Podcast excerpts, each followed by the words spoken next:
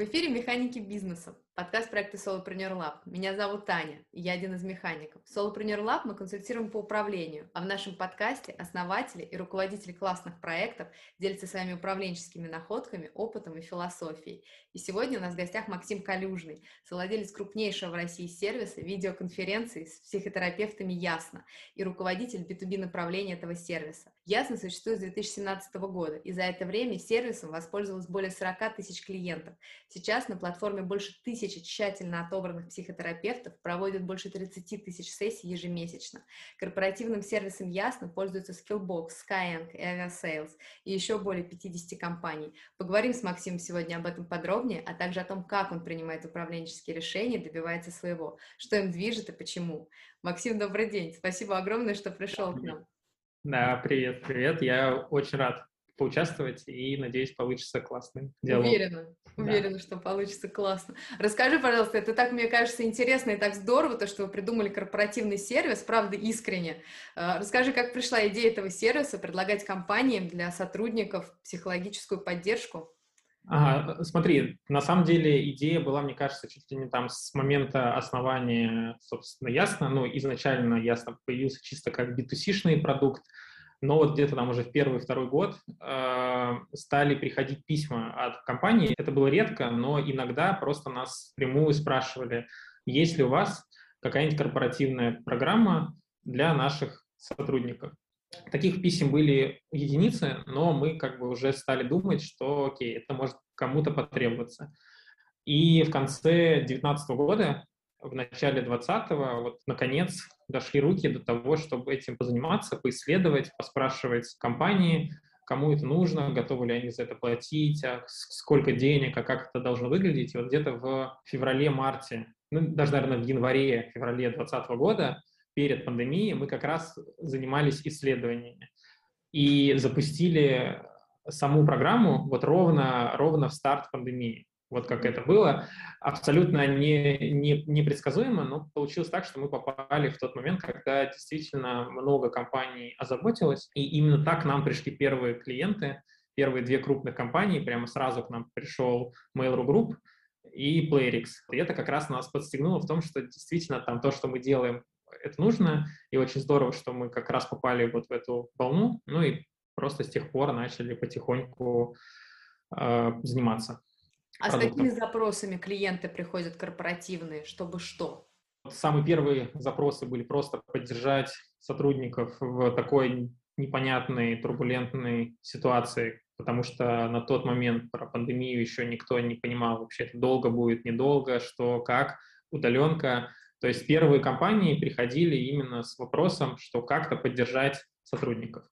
Вот, сейчас компании, то есть где-то к осени прошлого года запрос поменялся, и он стал более выраженным э, с акцентом на выгорание, стресс, выгорание, потому что изначально там удаленка для некоторых компаний в целом была скорее как обычная жизнь, то есть это их не сильно удивило, но а вот к осени как-то люди на удаленке начали уставать, и действительно к нам вот там с сентября прошлого года пошел вал компаний, которые именно с акцентом, что вот сотрудники выгорели, сотрудники там деморализованы, команда уже там полгода не общается друг с другом, что нам делать, как нам помочь. Вот. И приходили к нам именно с этим вопросом. Сейчас я бы сказал, что примерно там, ну, опять же, больше половины приходят тоже с запросом на помощь с выгоранием, стресс, выгорание, тревожность.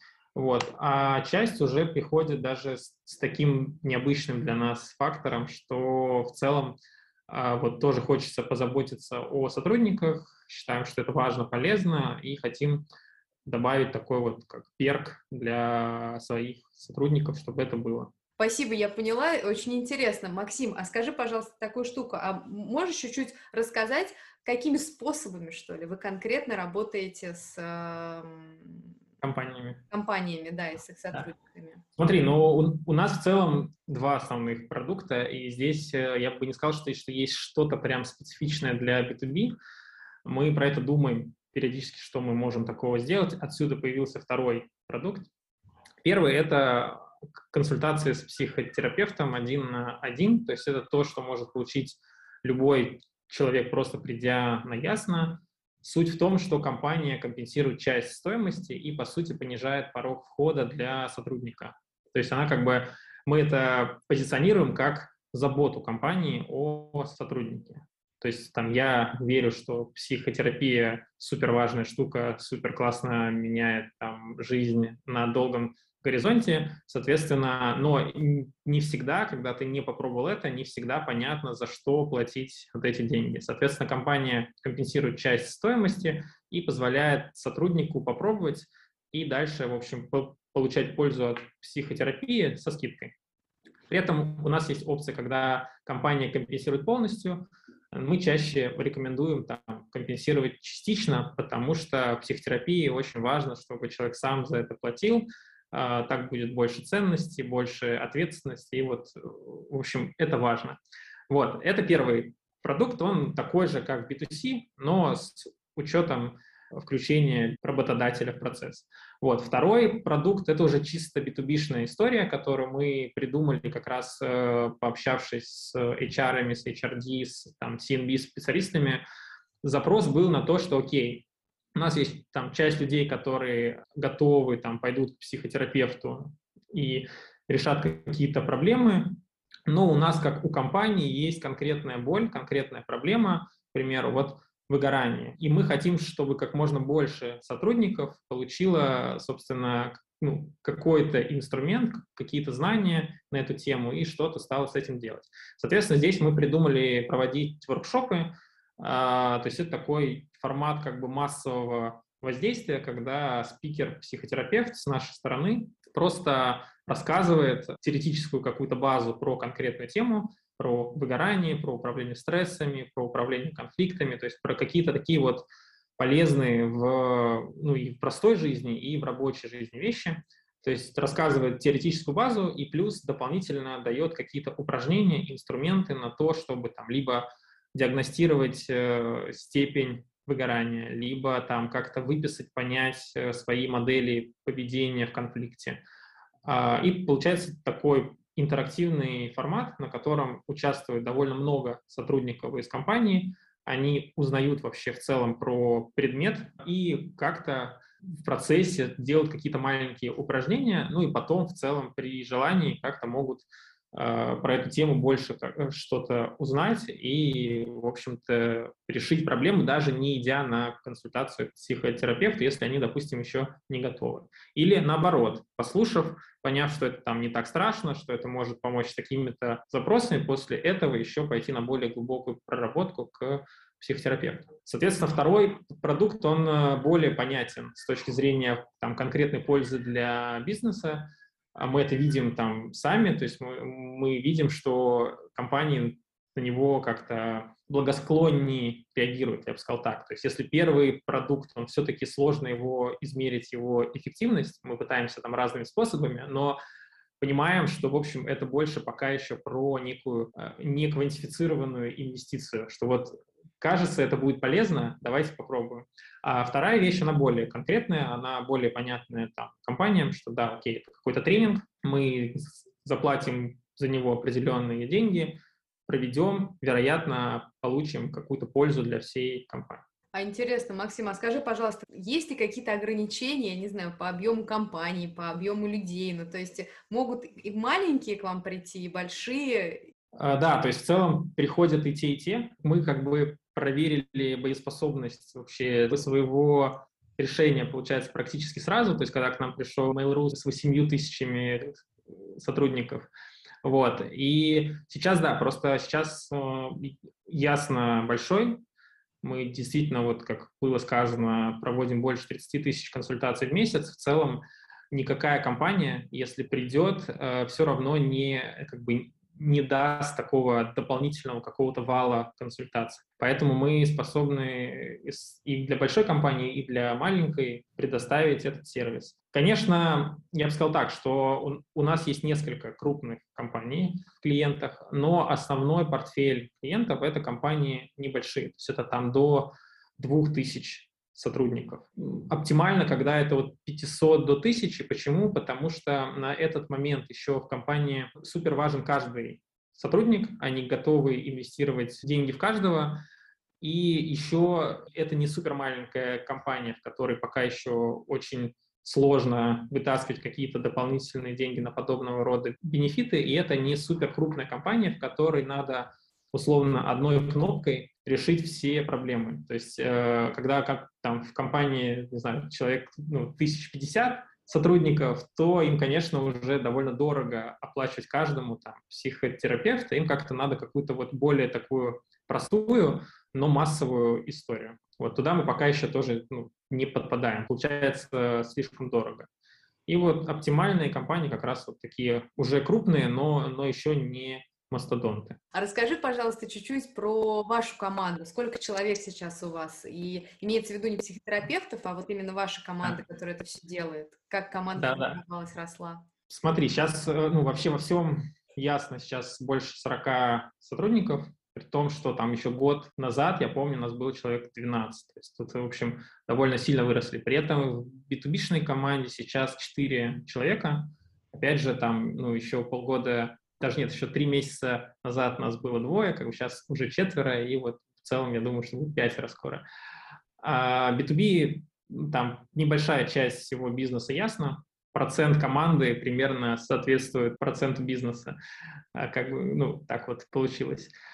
А, да, то есть, соответственно, у нас есть руководитель продаж Аня, которая отвечает, ну, изначально отвечала вообще за все, ну, за все продажи, сейчас отвечает за то, чтобы выстраивать как раз команду продающую и сопровождающую. То есть вот мы недавно, там, если предыдущий год мы были больше сфокусированы на том, чтобы вообще найти много новых компаний, которым предложить наш продукт, то сейчас мы поняли, что уже этих компаний довольно много, и мы в погоне за тем, чтобы там что-то продавать, забываем о том, что у нас есть уже какое-то количество клиентов, которых нужно сопровождать. Вот. Соответственно, летом у нас появилась Даша, которая помогает Ане с продажами, и Мадина, которая, собственно, теперь берет на себя весь объем Э, сопровождения клиента. И еще плотно тоже с нашей командой работают два человека. Это специалист по документообороту Лена и юрист Женя. То есть вот такой как бы 4 плюс 2. Это B2B-шный блок. А расскажи, какие функции на тебе в команде лежат? Это хороший вопрос. Но и изначально э, на мне была функция просто то, что ну, это как-то отстоять. Вот, я бы, наверное, сказал так. То есть все-таки B2C-шная часть а уже 4 года, и вся команда изначально занималась ей, сфокусирована была на ней, и B2B в момент своего появления был скорее такой оппортунистической идеей, что там, да, вроде как есть запросы, но не очень понятно, будет это кому-то нужно или нет, нужно ли этим заниматься или нет. В целом есть куча проблем в основном продукте, которыми стоит заниматься. И вот первый, наверное, там а, полгода, даже, наверное, больше, мне кажется, несмотря на первые успехи, была именно задача, во-первых, это сформулировать как некий продукт, что как, как это будет выглядеть, что это будет, как, как мы будем это продавать, что, там, не знаю, какие, какая цена, то есть вот все вот это придумать, а потом еще и как-то обосновать, что это действительно ну, вот все-таки имеет право на жизнь, что у нас будут какие-то компании-клиенты, что от этого будет, будет какая-то выручка. Вот где-то, наверное, год прошел, пока вот это все сформировалось.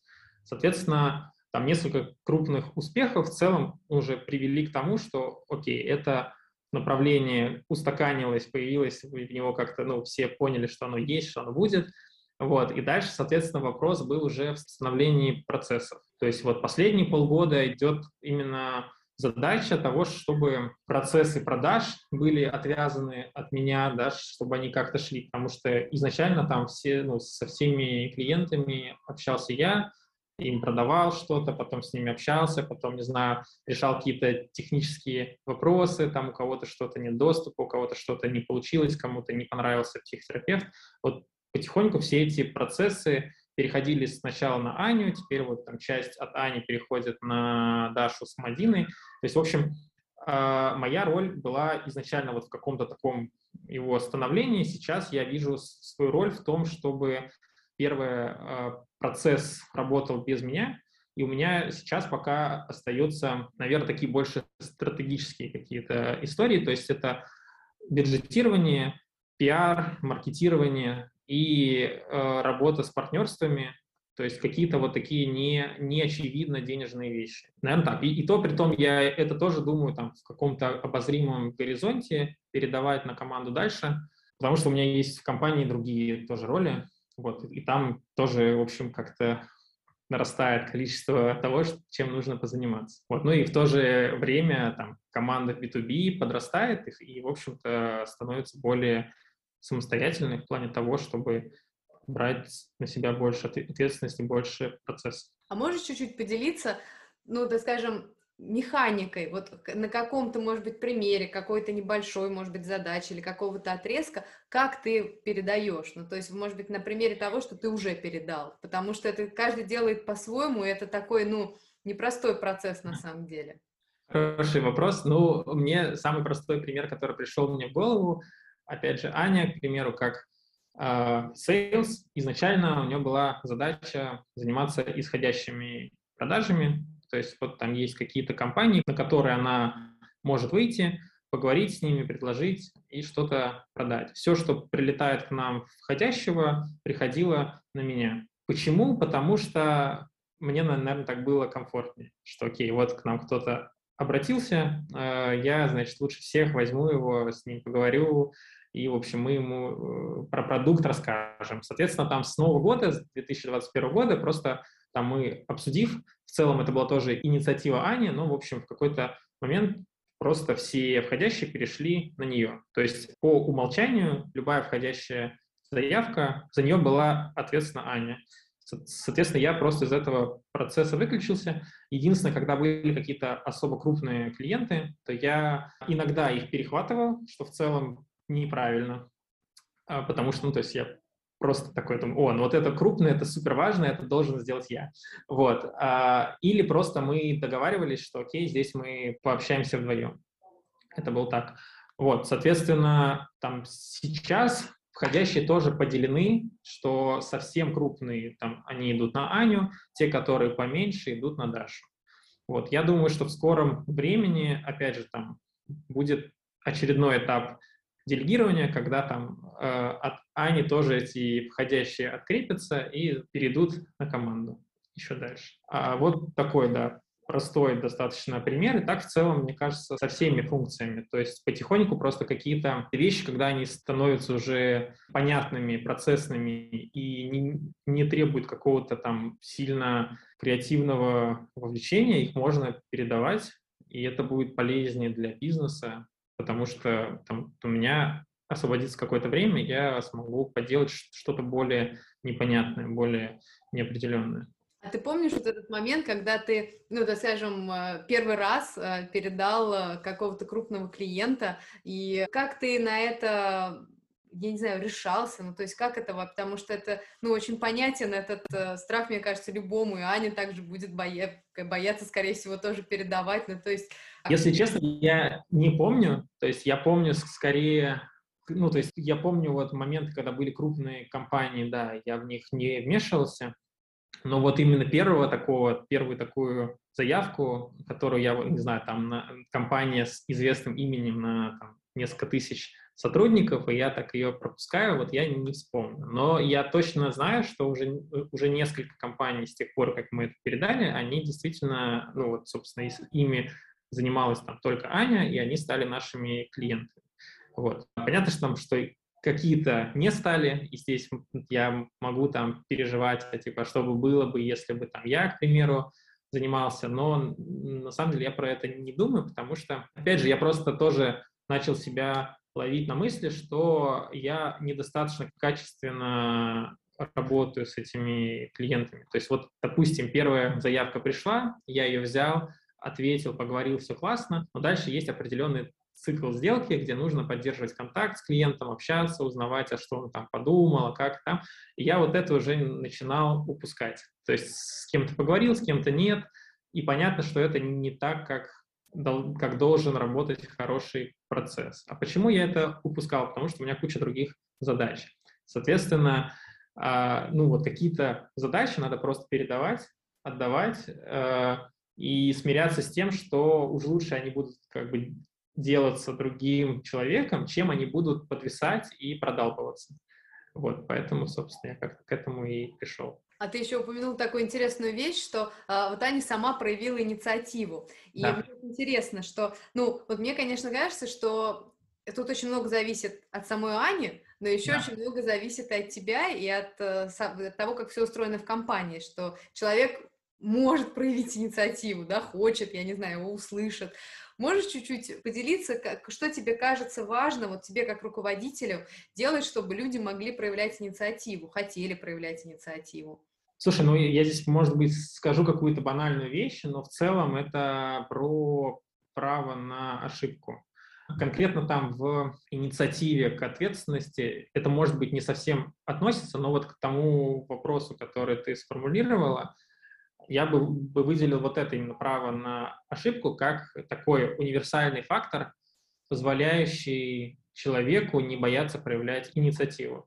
Почему? Ну, конкретные примеры я в целом исповедую э, вариант лучше сделать как-нибудь, а потом, потом уже по ходу исправлять. То есть, например, когда мы запускали воркшопы, тоже непонятно было, мне было абсолютно непонятно, как это делать, что это будет, там, как это будет выглядеть. И я просто, у меня была цель, короче, ну, в каком бы то ни было виде сделать первую лекцию, позвать туда первой компании, провести, посмотреть, что получится, сколько людей придет, и вот все это сделать. И с тех пор прошло уже там, ну, сколько уже, наверное, мы первый запустили где-то в марте, вот прошло уже полгода. Сейчас это такое достаточно хорошее, активное направление, приносящее деньги, но вот в моменте это был просто вот окей, нам нужно, вот мы, короче, все, мы, мы решили, в марте мы запускаем первую лекцию. Значит, к этой лекции надо сделать там презентацию, собрать рассылку, все-все вот это сделать, как-нибудь побежали. Никто не придет, ничего страшного. Там спикер э, будет что-то рассказывать вообще скучное, неинтересное, все уйдут, ничего страшного. То есть whatever не произойдет, главное, что мы это сделаем, дальше мы на основе этого сделаем следующую итерацию. То есть нужно как можно быстрее сделать вот эту первую. И мне кажется, вот такой посыл, так, ну, то есть, что нету ничего страшного, не, не может ничего произойти фатального. Uh, худшее, что может произойти, это будет очень плохо, никто не придет, вот это все. Но как бы это будет, условно, травма конкретно моя, а не какой-то там вселенский проигрыш. Вот, и поэтому с таким посылом, мне кажется, очень как раз uh, понятно, что, окей, ты можешь сделать что-то неправильно, но гораздо лучше что-то сделать, чем ничего не делать. Я надеюсь, что это, кстати, помогает реально другим людям тоже не бояться там что-то накосячить как-то у меня в команде. Ты упоминал, что ты э, передаешь потихонечку функции э, свои. Да. А можешь рассказать, как ты, так скажем, ты же все равно как-то держишь руку на пульсе происходящего? Да. Можешь... Хороший вопрос, да, с этим сложно. Э, ну, то есть может, я прерву вопрос, но я так понимаю, э, мне надо рассказать, как с отдаванием функции я все равно понимаю, что происходит да. в направлении. Да. Вот, с этим я боролся, ну, в целом не то, что боролся, просто придумывал, как это вообще будет там последние пару месяцев. Так как я не занимаюсь, например, сейчас процессом продаж, то мне было важно все равно понимать, что происходит команде, то есть, не знаю, сколько к нам пришло заявок, сколько из них стало клиентами, какой вообще объем сделок у нас в пайплайне, то есть что, ну, то есть вот все вот эти цифры, мне было сложно получить на них данные, потому что я сам в это не погружен. К чему в итоге пришло, что, значит, первое, что я сделал, я через несколько итераций сформулировал список вопросов, которые я хочу знать. То есть я так его и назвал, э, что я хочу знать. Вот. И там было еженедельно и ежемесячно. И я вот какое-то количество часов потратил на то, чтобы сформулировать все эти вопросы, при том еще подумал о том, чтобы ответы на эти вопросы, как их получить быстро. Ну, то есть это не, не классно, то есть я не получу ответы на свои вопросы, если а, команде придется, там, не знаю, каждую неделю там час тратить на то, чтобы там какую-то конкретную циферку собрать. То есть по-хорошему это должно там за минуту куда-то клик, скриншот, и вот у меня есть ответ на вопрос. Соответственно, я вот подумал какое-то количество времени на то, вот что за вопросы и как их быстро получить. А то, что нельзя получить быстро, мне тоже потребовалось как-то там алгоритмизировать и подсобрать, чтобы оно тоже где-то было в простом виде доступно. Э, это была первая итерация. Она не помогла мне получить данные, она помогла мне просто сформулировать вопросы, и следующая итерация должна была быть как раз вот в цифровизации ответов на эти вопросы. И вот эту итерацию я сделал буквально недавно, тоже помог команде собрать некую презентажку э, из там скриншотов с какими-то ссылками, из внутренних систем, внутренних отчетов, каких-то табличек, которые в каждый там скриншот отвечает на один из тех вопросов, которые мне кажется важны. И вот у нас там буквально недавно появилась такая еженедельная презентация, которая еще пока супер сырая, но, но уже я уже видел гораздо больше пользы от еженедельного статус созвона с командой, в котором мы проходились по этим вопросам. Возвращаясь еще там, наверное, к вопросу, что в целом, да, в целом, чтобы быть в курсе, надо еженедельно созваниваться с командой. Вот. Это у нас было изначально, это, это есть, то есть есть 3-4 статус созвона, а отдельно one-on-one с руководителем продаж, отдельно статус общий по продажам, ну, типа sales статус. Раньше у нас был еще статус по воркшопам, потому что это некий отдельный стрим. И сейчас у нас появился статус по аккаунтингу. Со сколькими компаниями пообщались, какой фидбэк, что как. То есть, в общем, 3-4 таких верхнеуровневых созвона, где обсуждаются такие вопросы. Соответственно, у руководителя продаж, в свою очередь, есть внутренние one-on-one э, с каждым из членов команды и тоже какие-то еще там созвоны, возможно, статусы промежуточные. А вы когда делаете эти созвоны, э, я не знаю, присутствует у вас это, не присутствует такое, что, как сказать, вот бывает, что, мне кажется, ты как бы взаим... говоришь с человеком о какой-то задаче, которую он решает, и в итоге ну, как бы решаешь ее сам, что ли, я даже не знаю, да, ну, то есть э, берешь ее, я не знаю, на себя, ну, я, я не знаю, если вот как бы ты с таким сталкивался или сталкиваешься, как ты помогаешь и себе, и коллегам структурировать, что ли, я даже не знаю, этот разговор и вообще вот этот процесс. А вот э, поясни, пожалуйста, вопрос, то есть это с негативной коннотацией или с позитивной? То есть когда кто-то выносит э, проблему на звонок, и я ее, допустим, себе забираю, это плохо или, ну, в твоей картине? Абсолютно, то есть я больше, знаешь, с той точки зрения, что тут не, я бы не сказала, что мне кажется, плохо или хорошо, а просто Uh, ну, я не знаю, я там сама с этим постоянно сталкиваюсь, я как бы знаю, знаю людей, которые постоянно с этим сталкиваются, что особенно когда ты что-то передаешь, ты сам это, этим занимался, потом ты это передаешь, и передаешь для того, чтобы освободить, в том числе свое время на другие какие-то задачи, но, как бы, так скажем, ну, человек, который решает эту задачу, он живет решением этой задачи. Ты, по большому счету, тоже жил решением этой задачи. Да. Сейчас у вас возник вопрос большой, сложный, человеку нужно решить этот вопрос. И вы вдвоем бросаетесь, ну, как бы, этот вопрос дальше решать. И, собственно, то, что то время, которое ты рассчитывал освобождать и не заниматься этими вопросами, ты все равно, получается, э, ну, как бы бросаешься в бой и продолжаешь решать эти вопросы. То есть я, понимаешь, я к тому, что то есть это э, классно, когда я себе что-то придумала, я хочу что-то делать, я делаю шаги, чтобы это делать, но э, как бы каждый день жить приходится. И, ну, как бы, ну, ну то есть, как, как ты решаешь вот эти вопросы каждый день? То есть, как, как тебе удается не бросаться? Или если ты все равно бросаешься, то как ты в итоге, не знаю, себя останавливаешь или коллегам помогаешь себя остановить? Можешь поделиться? Да, у меня здесь, наверное, несколько ответов. То есть, в целом, каждый раз, когда я начинаю общаться с клиентами снова, то есть, к кто-то в отпуске или там как-то, ну, то есть, в общем, мне надо подстраховать, и я общаюсь с клиентом, то я вот, ну, пообщаться классно, но я понимаю, какой там потом дальше вал работы, и я, в общем, меня это останавливает от того, чтобы заниматься самостоятельно. Я как бы тут пообщался, письмо написал, в копию поставил, все, я, я дальше за это не ответственен. То есть я могу взять какие-то кусочки работ, которые, которые вот там надо или что-то где-то подстраховать, но меня утомляет это очень сильно, потому что я давно этим не занимался. Ну, при этом там, не знаю, сам по себе процесс общения с клиентом — это классно, но вот, вот все, что там дальше для того, чтобы ним там заключить в итоге сделку, вот это меня утомляет и останавливает от того, чтобы этим заниматься.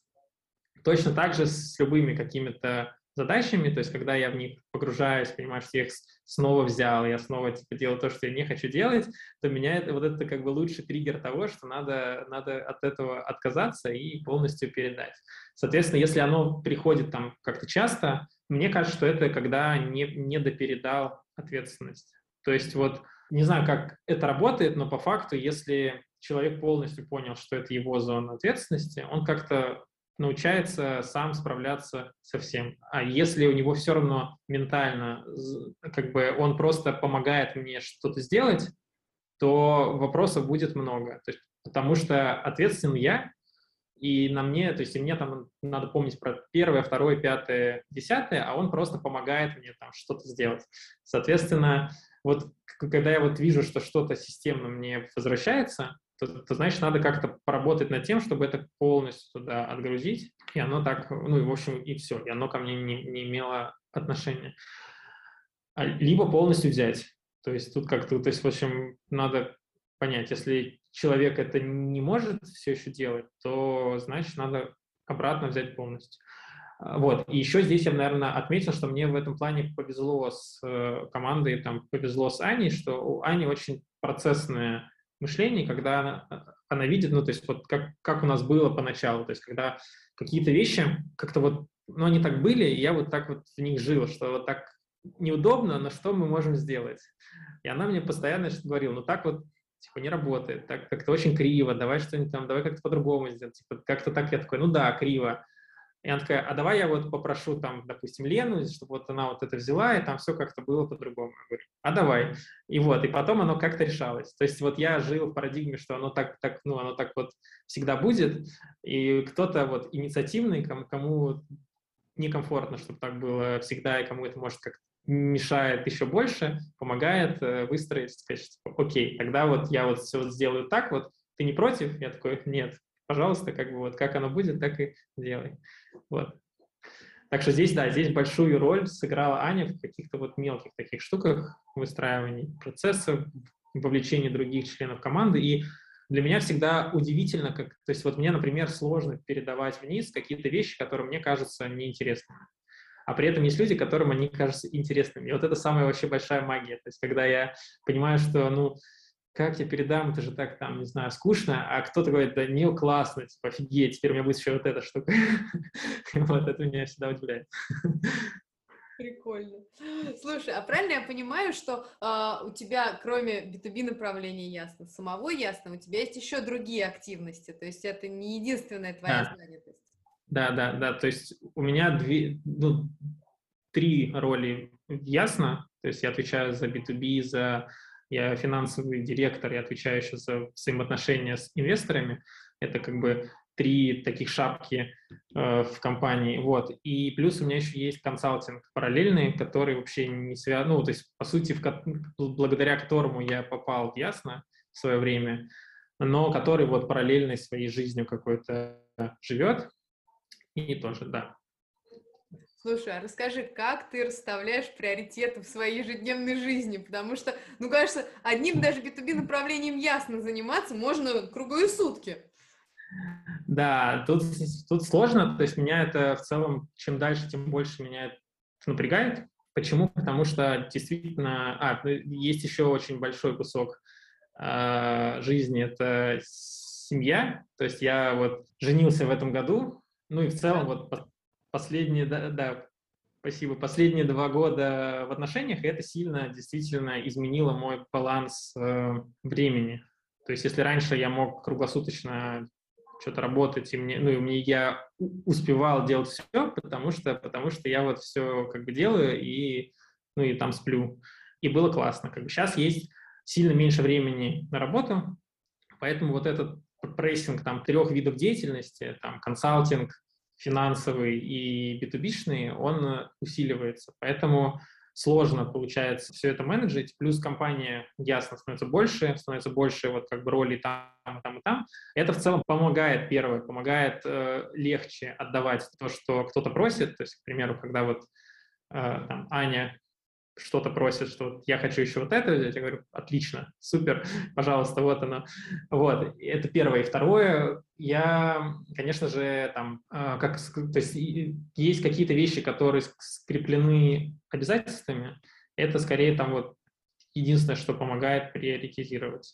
Плюс есть какие-то вещи, которые я внутренне понимаю, что это супер важно. То есть, не знаю, какой-нибудь вопрос, который там с точки зрения там, компании может иметь финансовые последствия. Я понимаю, что это там ну, какой-то приоритет номер один. Там, если я не выполню какой-то дедлайн по консалтингу, это не так страшно, потому что я могу передоговориться. Если я там а, не, не знаю, не, не сделаю какую-то презентажку к там, встрече с, э, ну, с командой не так страшно. Если здесь я не займусь этим прямо сейчас, мы, значит, попадем на деньги. Вот, то есть это какая-то какая-то внутренняя приоритизация последствий. Чем последствия страшнее, тем, соответственно, это более важно. Первая вещь. Вторая вещь — это вот какие-то внешне поставленные дедлайны. Для меня при этом супер сильно работают э, мои какие-то внутренние, вот если я там, не знаю, если я написал, что я там до вторника что-то пришлю, то мне очень сложно не, не прислать во вторник.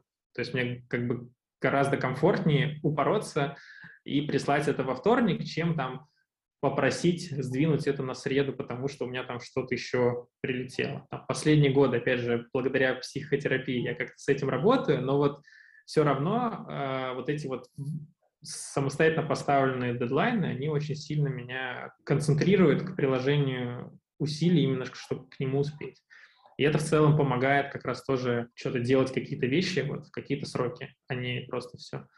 Вот, и третье, конечно, я минимизирую консалтинг сейчас. То есть меня, понимаешь, что мне мой, мой фокус больше требуется э, ясно. В общем, это тоже какой-то кусок задач, которым я сейчас вот занимаюсь. То есть я то, что пообещал, то выполняю, делаю, делаю, но при этом ну, там, отказываюсь от каких-то дополнительных активностей, если понимаю, что они уже не вписываются в график.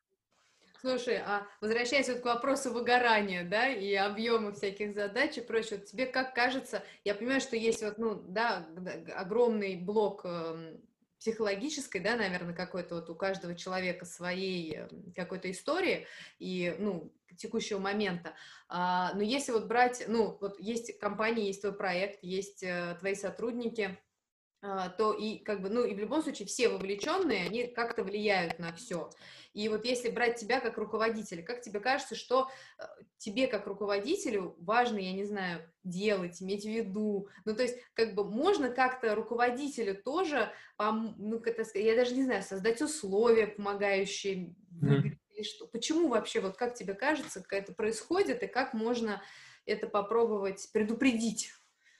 А, ну, сложный вопрос. Сложный вопрос. То есть вот у меня здесь, наверное, две вещи есть. Первое — это вот конкретный пример. У меня в консалтинге есть аналитик в команде, с которой мы, в общем, давно работаем. Соответственно, у нее было что-то похожее на выгорание весной, как раз связано с тем, что у нас был там период, когда было несколько проектов в параллели, и был проект очень неприятный, в котором постоянно были какие-то исправления, просто не имеющие большого смысла, и вот они вот были, были, были, и когда они были, их надо было сделать очень срочно, и последней каплей стало, что когда она куда-то там уехала на пару дней в отпуск, вот, все равно туда прилетели эти правки, и ей надо было делать, и как бы она потом сказала, что все, там, в ближайшие пару месяцев она проекты не берет. Вот, и здесь, мне кажется, это был мой недосмотр, то есть я в целом понимал, что к этому идет, но все-таки я как-то немножко думал, что вот сейчас вот этот пройдем, а дальше там как-то оно разрулится. И вот чуть-чуть перегрузил. То есть я мог как-то там помочь, но я был сам тоже перегружен и, в общем, подумал, что окей, мы сейчас как-то выйдем. То есть с точки зрения руководителя обычно всегда видно, когда человек уже там ну, вот, перегружен, и не надо сейчас ничего нового давать, надо как-то помочь ему максимально там, не знаю, либо дать ему отпуск, либо что, дать какую-то паузу. Вот, первая вещь. Вторая вещь, есть какие-то, скорее вот как то tone of the top, очень популярный принцип в консалтинговых компаниях, такой, что типа как менеджмент себя ведет, так и сотрудники. Словно, если руководство по выходным что-то работает, там тоже шлет какие-то письма, сообщения и так далее, то ну, это тоже может подразумеваться, что команда тоже должна вот в это время что-то делать.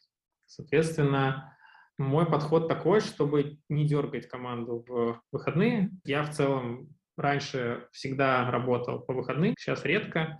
Опять же, спасибо семейной жизни. Вот. И, а, но при этом, если я что-то делаю, я могу что-то отправлять, но я абсолютно не жду, что человек сейчас мне побежит что-то там отвечать, исследовать или так далее. То есть это просто как некий вот посыл, там, не знаю, отправил письмо, отправил какой-то месседж, отправил что-то еще, это все там на следует. То есть, в общем, основной посыл, что есть рабочее какое-то время, оно ограничено разумными часами, не затрагивает выходные, если человек в отпуске, он в отпуске, вот как бы такие какие-то рамки, это в целом уже этого практически всегда достаточно для того, чтобы человек не выгорел. То есть если он там два дня в неделю будет заниматься чем-то не связанным с работой, он не выгорит. Наверное, такой мой подход. И мне кажется, сейчас у нас в команде такой абсолютно как раз такой вот здоровый подход. Иногда мне даже хочется, чтобы там как-то был более, может быть, там такой Э,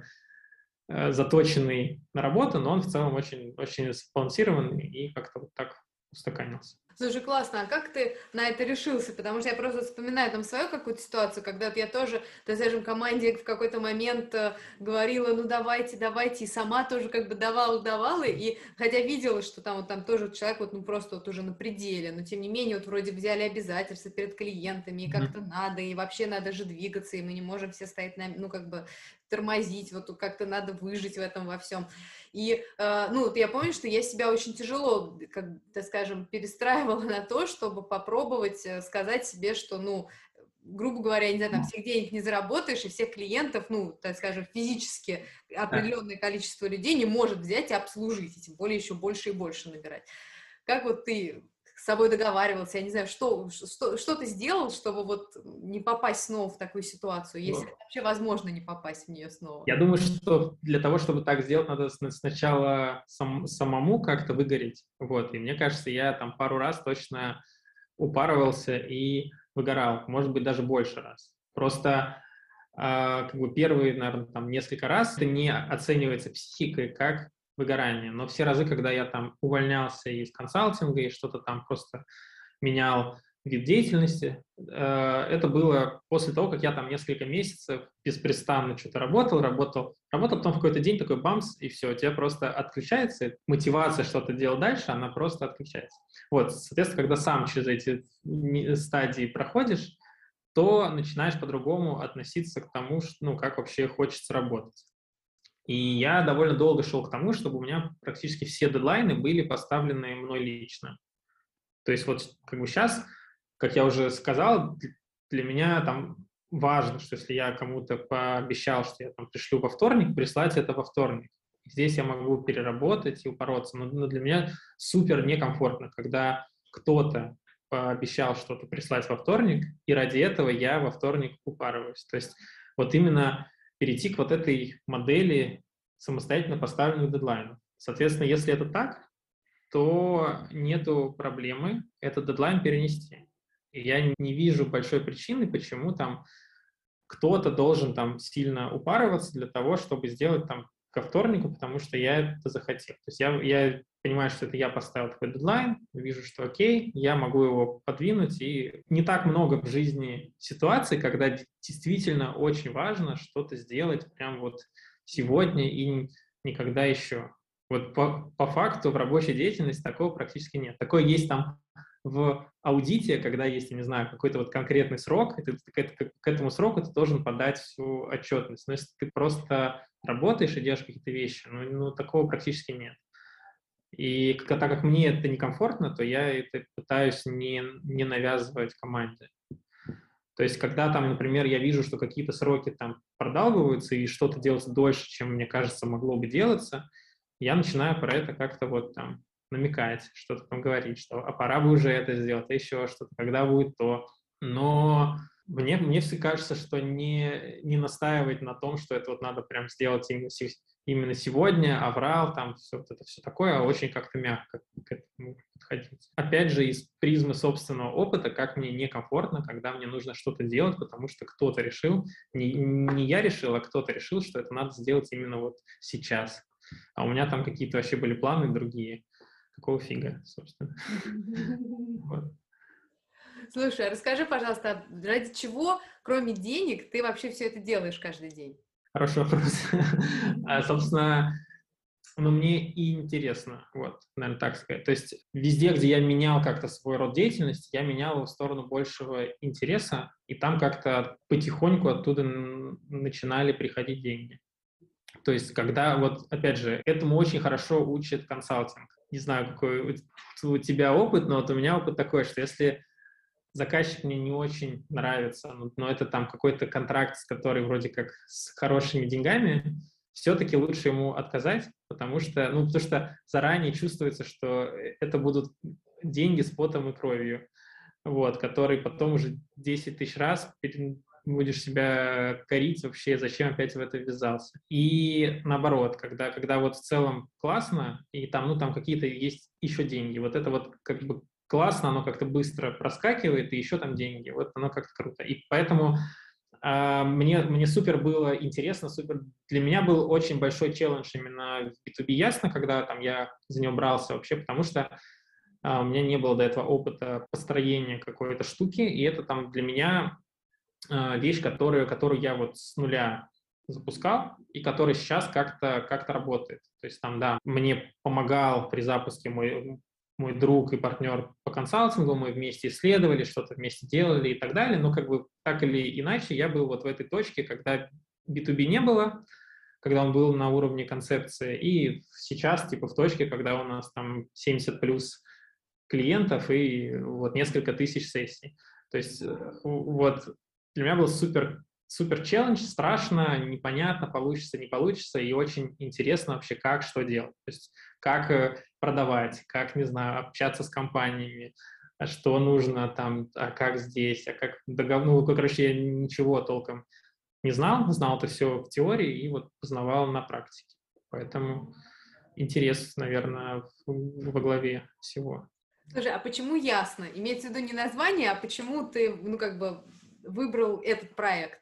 А, хороший вопрос тоже, классный вопрос, потому что и на тот как я сказал, я попал в Ясно через консалтинг. Мы с Данилой Антоновским, который сооснователь Ясно, были знакомы, когда я помогал ему еще с его предыдущим проектом. И в какой-то момент он позвал меня помочь построить фин-модель для Ясно на прям этапе, вот когда он только запускался, только-только. И на тот момент я недавно уволился из фонда, из венчурного фонда Free, фонд развития интернет-инициатив, в котором проработал там пару лет и видел большое количество стартапов, просто там, не знаю, какое-то невообразимое количество. Я очень от них всех устал. То есть я вот все эти новые идеи, там что-то, приложения, прочее, все мне супер надоело, и я увидел ясно, как супер свежую идею. То есть такое, о, вот такого не было.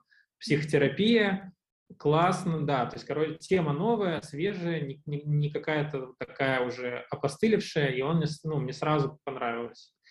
И, и тема, и полезность, ну, в общем, все-все-все это вместе. Ну, и как-то так, собственно, мы с Данилой сначала встретились, потом я познакомился еще с Андреем, это вторым сооснователем. Я вот помогал с моделью, помогал там, сям, там как-то потом в итоге помогал с привлечением инвестиций, ну и шаг за шагом в общем, э, из какого-то такого маленького побочного консалтингового проекта, которому я как-то вот просто помогал за просто так, вот это перешло в основную какую-то мою роль сейчас.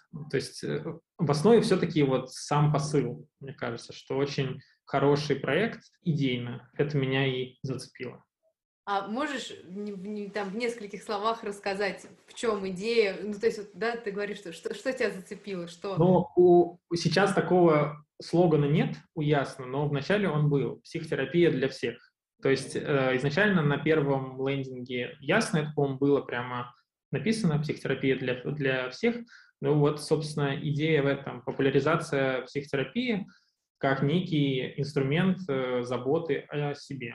Раньше я говорил инструмент работы с собой, сейчас, мне кажется, это инструмент заботы. То есть это какая-то штука, которая позволяет посмотреть вообще, проверить какие-то свои системы внутренние, понять, что тревожит, что беспокоит, почему так, посмотреть на это немножко со стороны с помощью психотерапевта и как-то изменить свое отношение к вопросу или как-то его.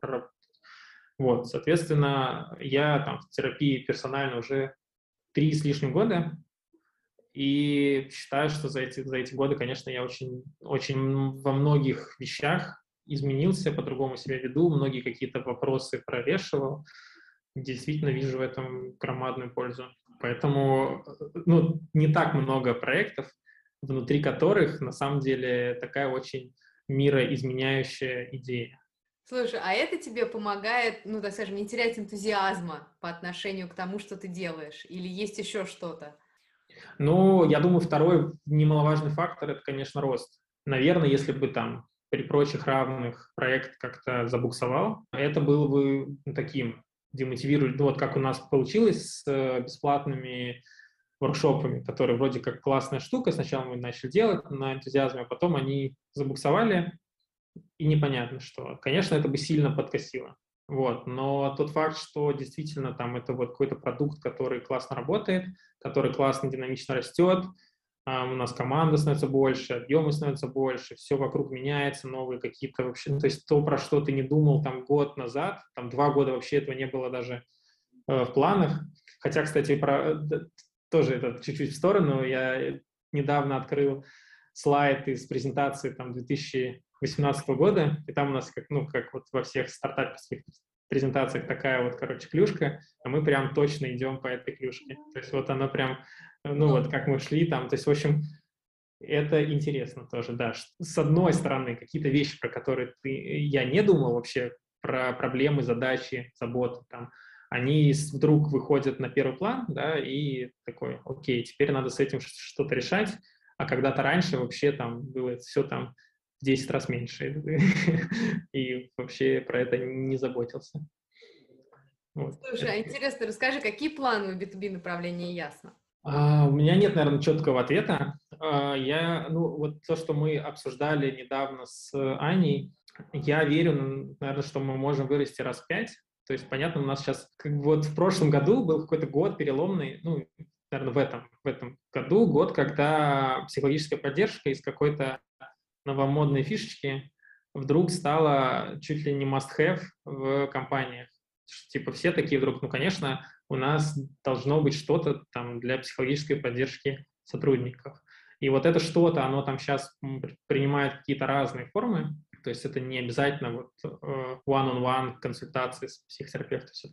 Это может быть просто доступ там, к психологу, корпоративный психолог, может быть там какая-то горячая линия поддержки, что-нибудь такое но это как-то, короче, закрепилось реально в головах компании, что это вот какая-то обычная вещь. Обычная и даже вроде как важная, и в списке там, не знаю, топ-3 каких-то плюшек, там, ДМС, психолог, я не знаю, что-то еще. Вот. А, и это классно. Соответственно, есть еще большое количество компаний, которые вот, ну, там, еще в следующие там, пару лет будут к этому приходить и, в общем, такие, окей, нам тоже нужно, а давайте вот подключаться. Потому что прошлый год, конечно, год там всяких ранних последователей, IT-компаний, геймдев-компаний, которые самые, самые передовые в плане, там, у них самая жестокая война за человеческие ресурсы. То есть им супер важно, чтобы люди, которые к ним пришли, никуда не ушли. Вот. И это был этот портрет наших первых клиентов. Сейчас чаще просто приходят компании, которые такие, а вот мы тоже это хотим, тоже считаем, что это важно, давайте там как-то нам психологическую поддержку. И поэтому я вот могу сказать, что B2B, я думаю, что еще там раз пять может вырасти. Не знаю, что там будет дальше. А если мы там, в следующем году вырастем раза в, в три, будет супер, в два типа нормально, но я думаю, что меньше мы не вырастем. Слушай, а скажи, пожалуйста, а на что ты рекомендуешь обратить внимание э, руководителю, который хочет э, в, свою, в, свою, в свою команду или в свою компанию э, как-то интегрировать вот сервис э, работы с психологом? А, слушай, ну, на, наверное, я бы посоветовал первое подавать это просто как некую классную штуку. Вот. Лучше всего у нас это работает, когда компания запускает ясно, с посылом, смотрите, какую классную штуку мы для вас сделали, вот там, не знаю, по корпоративному коду скидка 50%, пользуйтесь, пробуйте, психотерапия — этого. И, соответственно, если есть какой-то личный пример, опять же, то есть когда HRD либо владелец бизнеса сам ходит к психотерапевту и считает, что это сильно меняет его жизнь, то это тоже, понятно, добавляет доверие к услуге. Все, то есть в целом там нету никакого другого специального внедрения. То есть это просто вот, вот такая штука, вот, вот вам скидка, пользуйтесь, и, и вам будет классно, и компании от этого будет классно. Мне кажется, так должно работать. То есть мы, мы ну, понятно, что у нас это скорее как, как данность, то есть странно было бы, если было бы по-другому, но внутри ясно, у каждого сотрудника есть э, бесплатная сессия психотерапевта в неделю. Вот, это а, тоже, кстати, появилось не сразу, но, но вот в какой-то момент просто, э, по-моему, Андрей, то есть один из основателей сказал, что типа как так? Вот он, мы, мы продаем продукт а для наших сотрудников, он должен быть э, ну, бесплатным. И этим много кто пользуется. Классно, еще бы, конечно, классно, просто супер. А расскажи, пожалуйста, в чем сила ясно? И конкретно B2B направление ясно. А что здесь имеется в виду? А вот как бы как ты это ощущаешь? Интересный вопрос. Э, здесь, я, ну, мне кажется, сила ясна, как вот именно проекта. Это в том, что мы не, мы не пытаемся ни, ничего делать, как кто-то еще. То есть, то есть, так как изначально там появилось несколько проектов примерно в одно время, и все как-то делают что-то по-своему, но вот ясно там, ну, и название такое, вот какой-то всегда свой путь. То есть там, опять же, здесь э, очень классная пара с основателей, Данила отвечает за терапевтическую часть, Андрей за продуктовую. Соответственно, Андрей не дает делать какие-то лишние навороты к продукту. Продукт получается очень простой, понятный, прямолинейный и ясный, да. А Данила очень четко понимает терапевтическую вот эту штуку, плюс его бэкграунд такой в медиа, ну, это его талант, это доносить э, сложные какие-то мысли простым языком. И вот это вместе как раз дает какое-то свое видение, то есть четкое видение того, как надо, и отсутствие каких-то лишних наворотов в продукте. И вот получается такой понятный монопродукт, который там сейчас, понятно, будет становиться сложнее с какими-то дополнительными штуками, но вот изначальная сила, это, кстати, тоже вопрос о том, что меня привлекло, это очень четкое, понятное, понятный, простой продукт. Вот у него одна цена, одна, то есть у тебя в личном кабинете одна функция, все, вот ты просто получаешь консультацию с терапевтом. В этом сила. B2B сила, мне кажется, ну, сейчас это в целом тоже у нас команда, вот как сейчас понятно, что продажи делаются личные, и это обаяние команды в целом.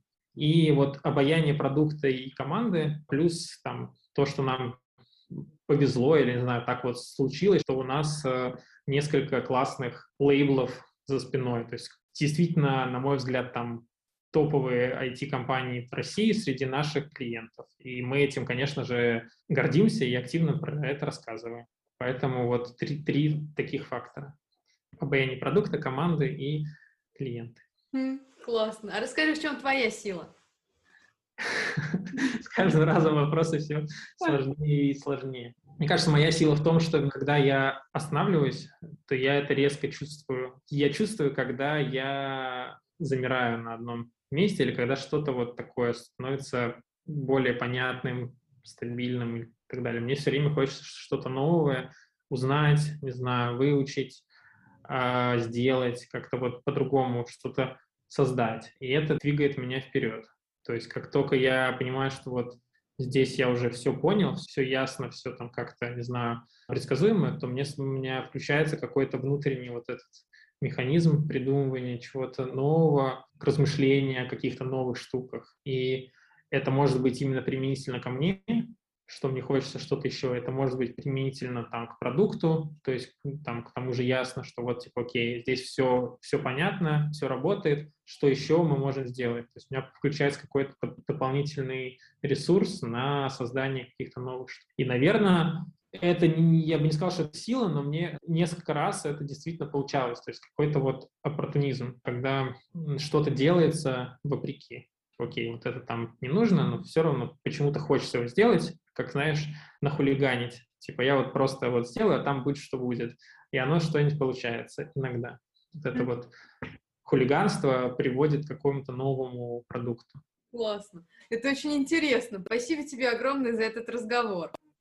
Спасибо тебе за классные вопросы. Да, я Классно, что вы были с нами. Оставляйте свои впечатления в комментариях, нам все интересно и важно. И приходите в Solopreneur Lab за консультациями по управлению. Мы всегда рядом, чтобы помочь вам.